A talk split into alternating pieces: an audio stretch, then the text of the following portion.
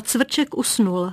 Napsal v roce 1953 francouzský surrealista André Breton o českém básníkovi Jindřichu Heislerovi, který v pouhých 38 letech zemřel v Paříži na selhání srdce. Heisler ovšem nebyl jen všestraný surrealistický umělec, literát, výtvarník, fotograf a filmový scénarista, ale také přítel slavné malířky Toajen. Ta s ním prožila dramatické chvíle za nacistické okupace Prahy i nový začátek v pařížském exilu. Jeho tragický příběh přiblížíme v pořadu, u jehož poslechu vás vítá Milena Štráfeldová. Historie plus.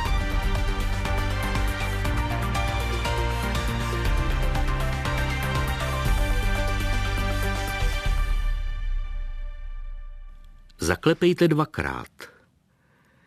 Za závoremi deště, za hermánkovými keři, kde kotví lodě z přízí, lama zavírá své oči konvalinek a ukolébává v ústech pepře bolesti těhotenství. Hluboká noc kapaliny, která na jehličnatých stromech okrádá ocasy ještěrek hluboká noc chlebové střídky. Usnutí mušího vzdechu na ňadrech plovoucího ucha. Vstupte. Napsal Jindřich Heisler ve své sbírce s provokativním názvem Jen poštolky chčí klidně na desatero.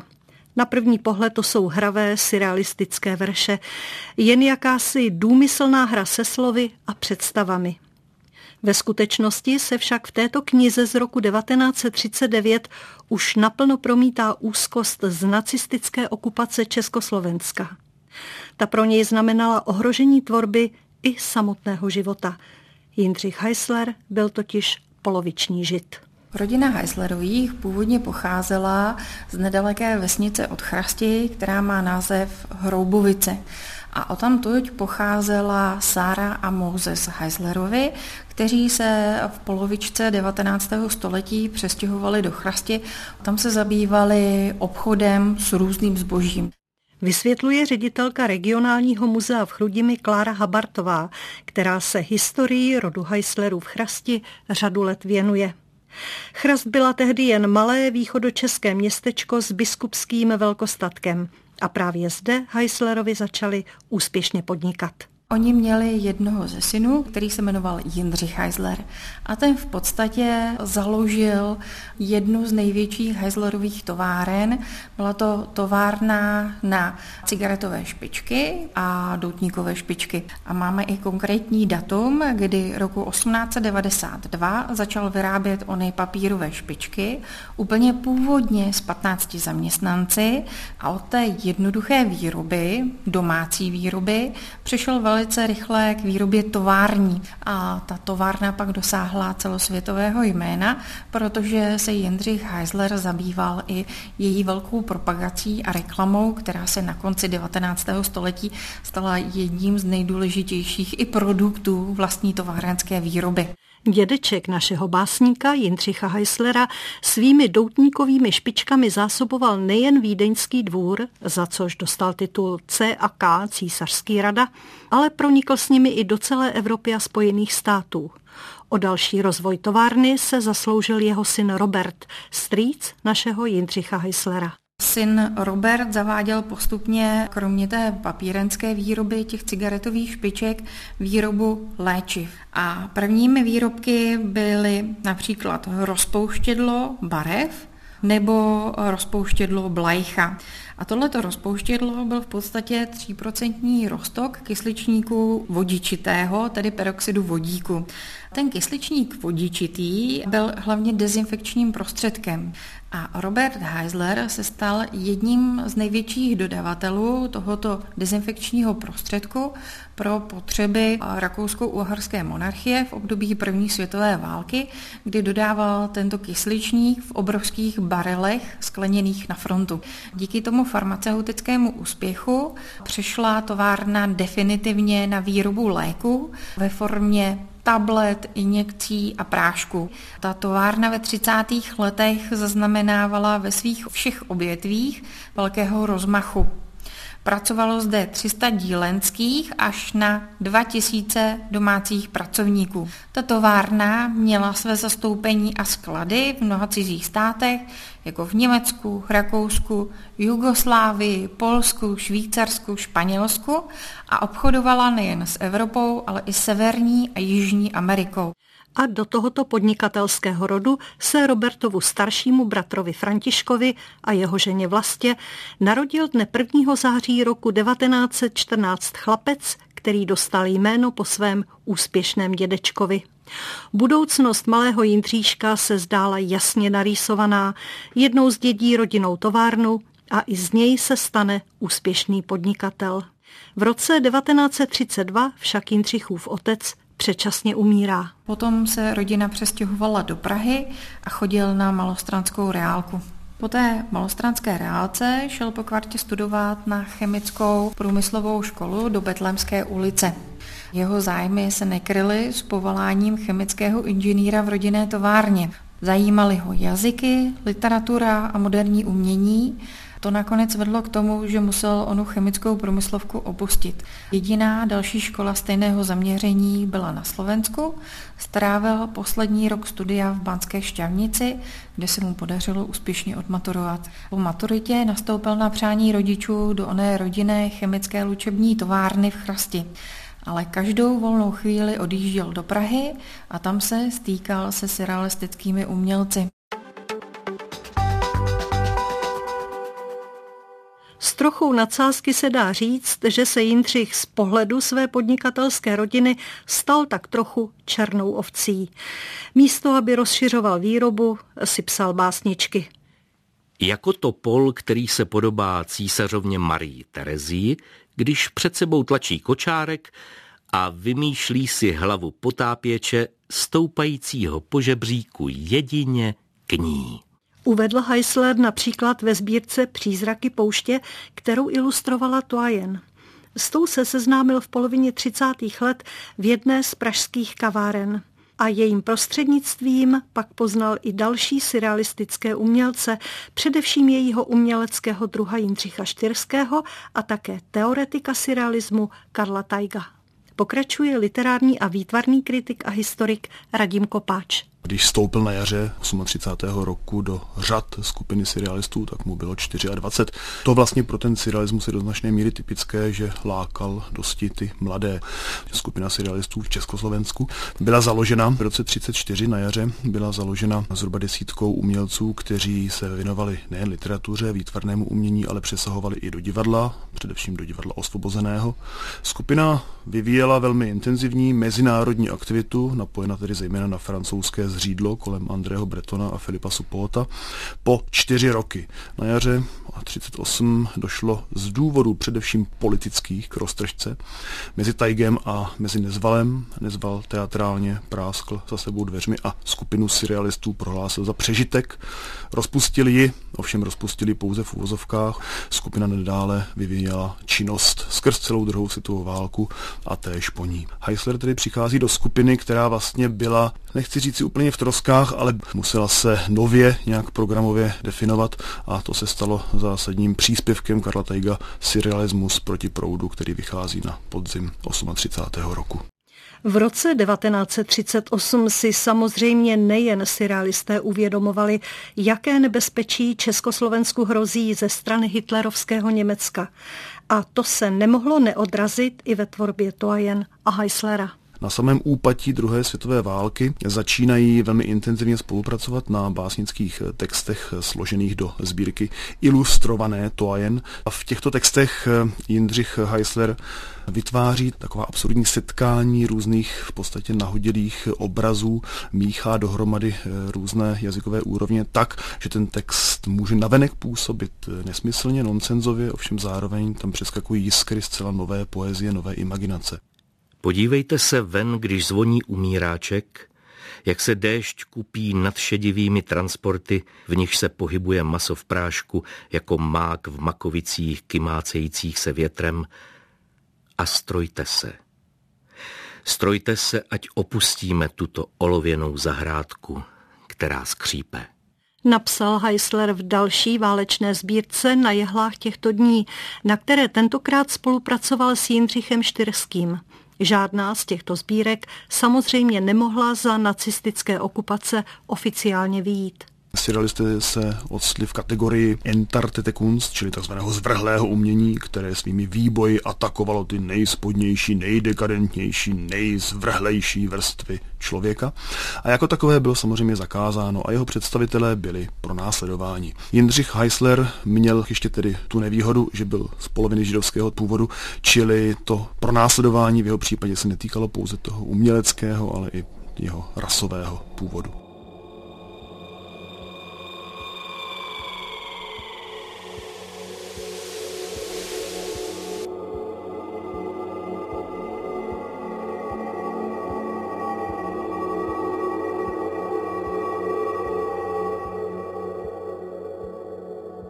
Rada Narutová ze Židovského muzea v Praze vysvětluje, jak nacisté podle norimberských zákonů určovali, kdo je žid a kdo jenom židovský míšenec. Velmi zjednodušeně můžeme říct, že u nás protektorátu platila za žida osoba, která pocházela nejméně ze tří židovských prarodičů.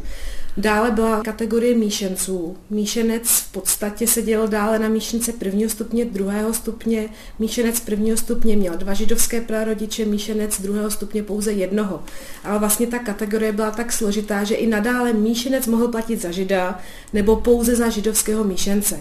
Pokud vlastně židovský míšenec se dvěma židovskými prarodičemi patřil do židovské obce, platil za žida. Pokud nepatřil do obce, platil za židovského míšence. A to byl právě případ Jindřicha Heislera. Jeho maminka Vlasta neměla židovský původ, pocházela z křesťanské rodiny.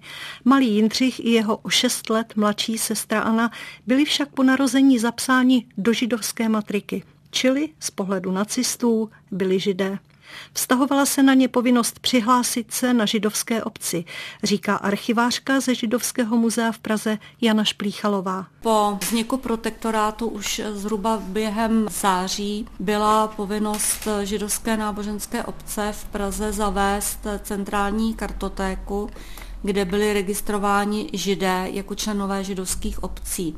O necelý rok později, na jaře roku 40, byla tiskem vydána povinnost nebo vyzvání obyvatele nemožířského vyznání, to znamená židé, kteří nebyli registrováni v židovské náboženské obci nebo se nehlásili, vystoupili z obce, přehlásili se k jinému náboženství, většinou tedy ke křesťanskému, tak všichni ti byli povinováni se přihlásit. Řada z těch lidí to ale nedodržela. Určit, kolik přesně osob se skrývalo, to je nemožné.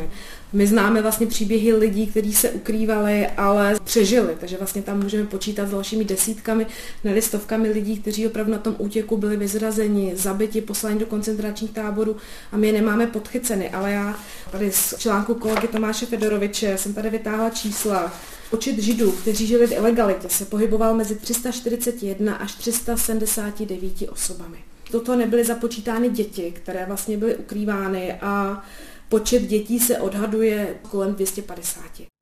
Jedním z těch, kdo se odmítli registrovat na židovské obci, byl i Jindřich Heisler. Zmizel tak z hledáčku úřadů, stáhl se do ilegality, stala se z něj takzvaná ponorka.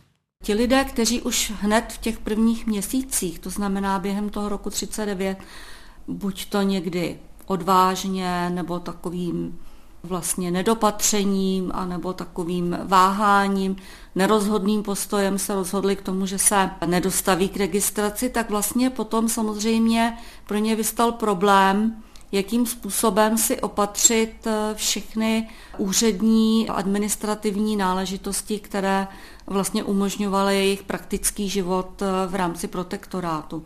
To znamená potom především také vydávání potravinových lístků, ale i namátkové kontroly, možnost zaměstnání, pohybu a tak dále. A tak dále. Získat průkaz totožnosti nebylo úplně jednoduché a pro většinu těch obyvatel, kteří se snažili vyhnout eh, těm protižidovským opatřením, které se na ně vztahovaly, nebo by se na ně vztahovaly, tak eh, je to vlastně přinutilo se stáhnout do ilegality, pokusili si změnit si totožnost, což bylo samozřejmě také velice obtížné ale i nákladné finančně, nebo řada z nich se pokoušela o útěk mimo území protektorátu a tak dále. Ty varianty prostě byly různé, nebo o ukrývání, ale ukrývat se na území protektorátu nebylo vůbec nic jednoduchého. Pro ty, kteří byli identifikováni jako ukrývatelé, tak to znamenalo 99% jasný rozsudek smrti. Posloucháte pořad Historie Plus. Zlomové okamžiky dějin i historie všedního života. Premiéra v sobotu večer po půl šesté na Plusu. Zde se právě projevilo silné přátelské pouto, které si vytvořili Heislera Toajen. Ta mu nabídla, že se může ukrýt v její žižkovské garsonce. Po válce o tom psal například jejich společný přítel, francouzský básník Georges Goldfein. Patrně nikde jinde v Evropě než právě v Československu té chvíle se nemohla objevit jasnější předtucha toho, co bude druhá světová válka. A tuto válku měl Heisler okusit zcela neotřelým způsobem. Následující čtyři roky totiž stráví ve vaně. Příliš nepřeháním. Vůbec nevycházel z koupelny bytu Toajen, u které se schovával. Během skrývání u Toajen ovšem zažil Jindřich Heisler zřejmě nejdramatičtější okamžiky svého života. Po atentátu na Reinharda Heydricha probíhaly po celé Praze rozsáhlé razie. Na průběh jedné takové šťáry vzpomínala v roce 1983 Jindřichova sestra Anna. Nejhůře se vedlo během Heydrichiády. Jindra tehdy unikl dvakrát za sebou neuvěřitelnou náhodou zatčení a tím jisté smrti. Poprvé přišlo komando za dne do domu v Krásově ulici, kde se skrýval Utoajen. Jindra slyšel hluk způsobený prohlídkou. Vyšel z bytu na chodbu, sešel po schodech a vyšel z domu na ulici. Hlídka před domem zřejmě myslela, že už prohlídkou prošel a nechala ho odejít. Přišel ke mně do mé vršovické garzoniéry zcela vyčerpán a zůstal přes noc. Co ale potom? Zpátky k Toajen? Říkalo se, že gestapo někdy opakuje prohlídky na stejném místě i několikrát za sebou. Rozhodli jsme se tedy, že zůstane ještě jednu noc. Tu noc ale přišla prohlídka do našeho domu. Slyšeli jsme řvaní gestapáků, komando postupovalo domem a my jsme stáli připraveni na smrt. Najednou ale vše utichlo. Spokojili se s prohlídkou poloviny domu a odtáhli. Zázrak se udál po druhé a my zůstali naživu.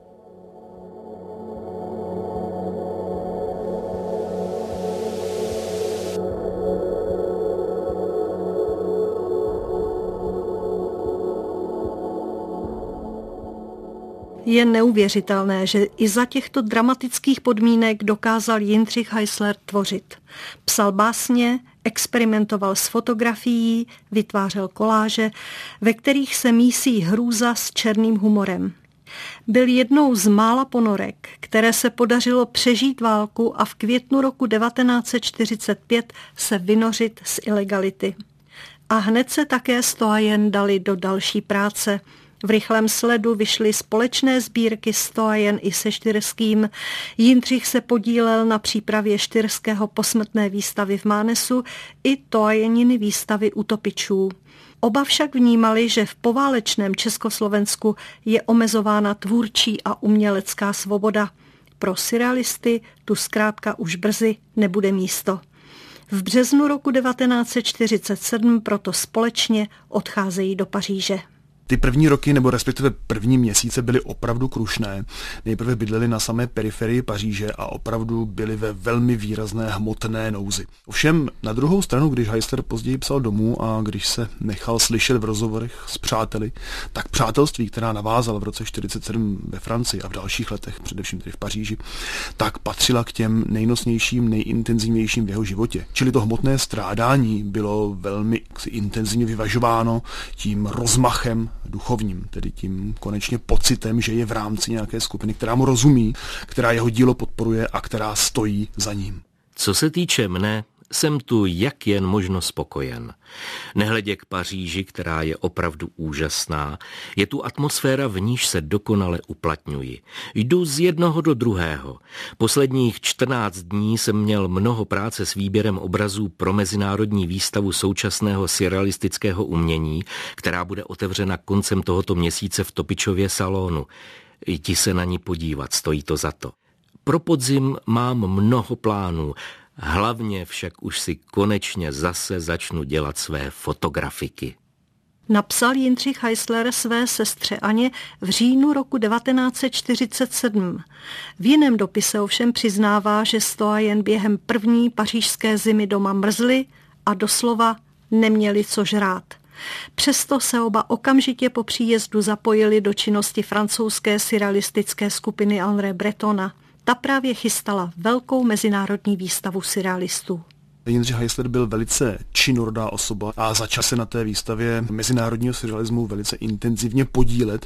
Heisler nejenom, že přispíval svými vlastními pracemi, ale snažil se též pomáhat jako kurátor. A tahle ta iniciativa mu vlastně zůstala i nadále, protože teprve ve Francii na jednu stranu ztratil samozřejmě svoji češtinu, francouzsky uměl velice bídně, ale v tom konečně svobodném prostředí se mohl naplno rozhlédnout a mohl se realizovat jako vydavatel a redaktor časopisu, vlastně první poválečné francouzské surrealistické reví Neon.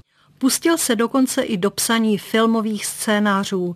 Zde je ukázka jednoho z takových textů. Žádný z nich se ovšem nedočkal realizace.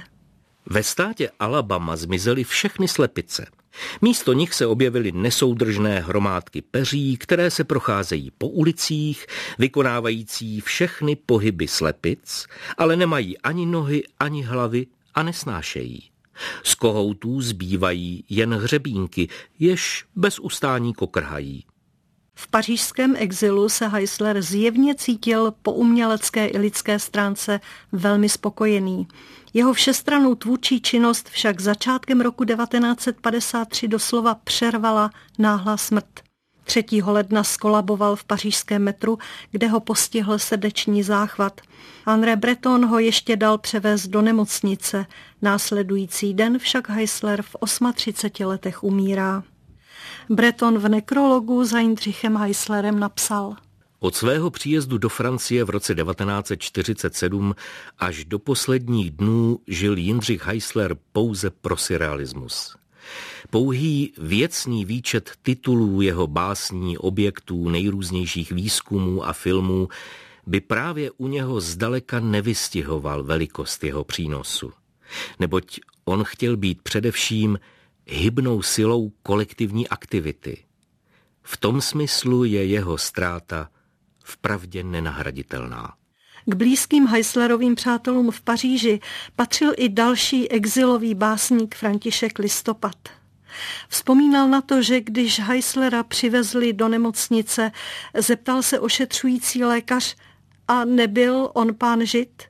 Teď umírá mnoho židů na srdce. Na pařížský hřbitov pak vyprovodili Heislera všichni jeho přátelé ze surrealistické skupiny. František Listopad v hrsti hlíny za Jindřichem Heislerem napsal. Pohřben na zasněženém hřbitově Panténu. Na tom nejlidu prázdnějším pařížském předměstí kolejí, továren, z industrializované zóny a z plasklého fotbalového míče, se kterým hrají výrostci. Zeď hřbitova je pro ně branka. Tam zazdí tedy leží český básník s židovským srdcem Jindřich Heisler. V Československu o jeho smrti v roce 1953 nepadla ani zmínka. I rodina se o tom dozvěděla ze zahraničního vysílání francouzského rozhlasu. Doma se na tohoto umělce na dlouhá léta zapomnělo. V českém kontextu byl Jindřich Heisler velmi rychle zapomenut. Ty práce, které vycházely těsně před válkou, anebo ty jeho realizace těsně poválečné, byly velmi rychle zapomenuty. Ostatně jako dílo Karla Tajga, Jindřicha Štyrského, i to a jen na dlouhou dobu. Začal se vracet teprve v druhé půli 60. let, zase v důsledku zájmu další vlny českého surrealismu kolem Františka Šmejkala, Věry Linhartové a dalších. V roce 69 měla dokonce výjít jeho první monografie, která by byla takovou bilancí jeho díla, ať už výtvarného nebo básnického nastupující normalizace samozřejmě tento záměr přervala a znemožnila. Další snahy vrátit Jindřicha Heislera, jeho život a jeho dílo do toho zdejšího kulturního oběhu probíhaly v 80. letech, ale k finální realizaci došlo teprve v roce 99, kdy v nakladatelství Torst byl ten Šmejkalův koncept z roku 69 oživen, mohutně rozvinut a doplněn ve spolupráci s celou řadou francouzských galerií, sběratelů a tak dále. A v podstatě ten svazek, který vyšel z Kasemacpánku, je uceleným obrazem života a díla Jindřicha Heislera. Uzavírá literární a výtvarný kritik a historik Radim Kopáč. V pořadu dále promluvili ředitelka regionálního muzea v Chrudimi Klára Habartová a archivářky Židovského muzea v Praze Jana Šplíchalová a Radana Rutová. Ukázky četli Libor Vacek a Růžena Štanclová. Režii pořadu měla Michaela Krčmová, technicky spolupracovala Valerie Racmanová. Pořad připravila a naslyšenou příště se těší Milena Štráfeldová.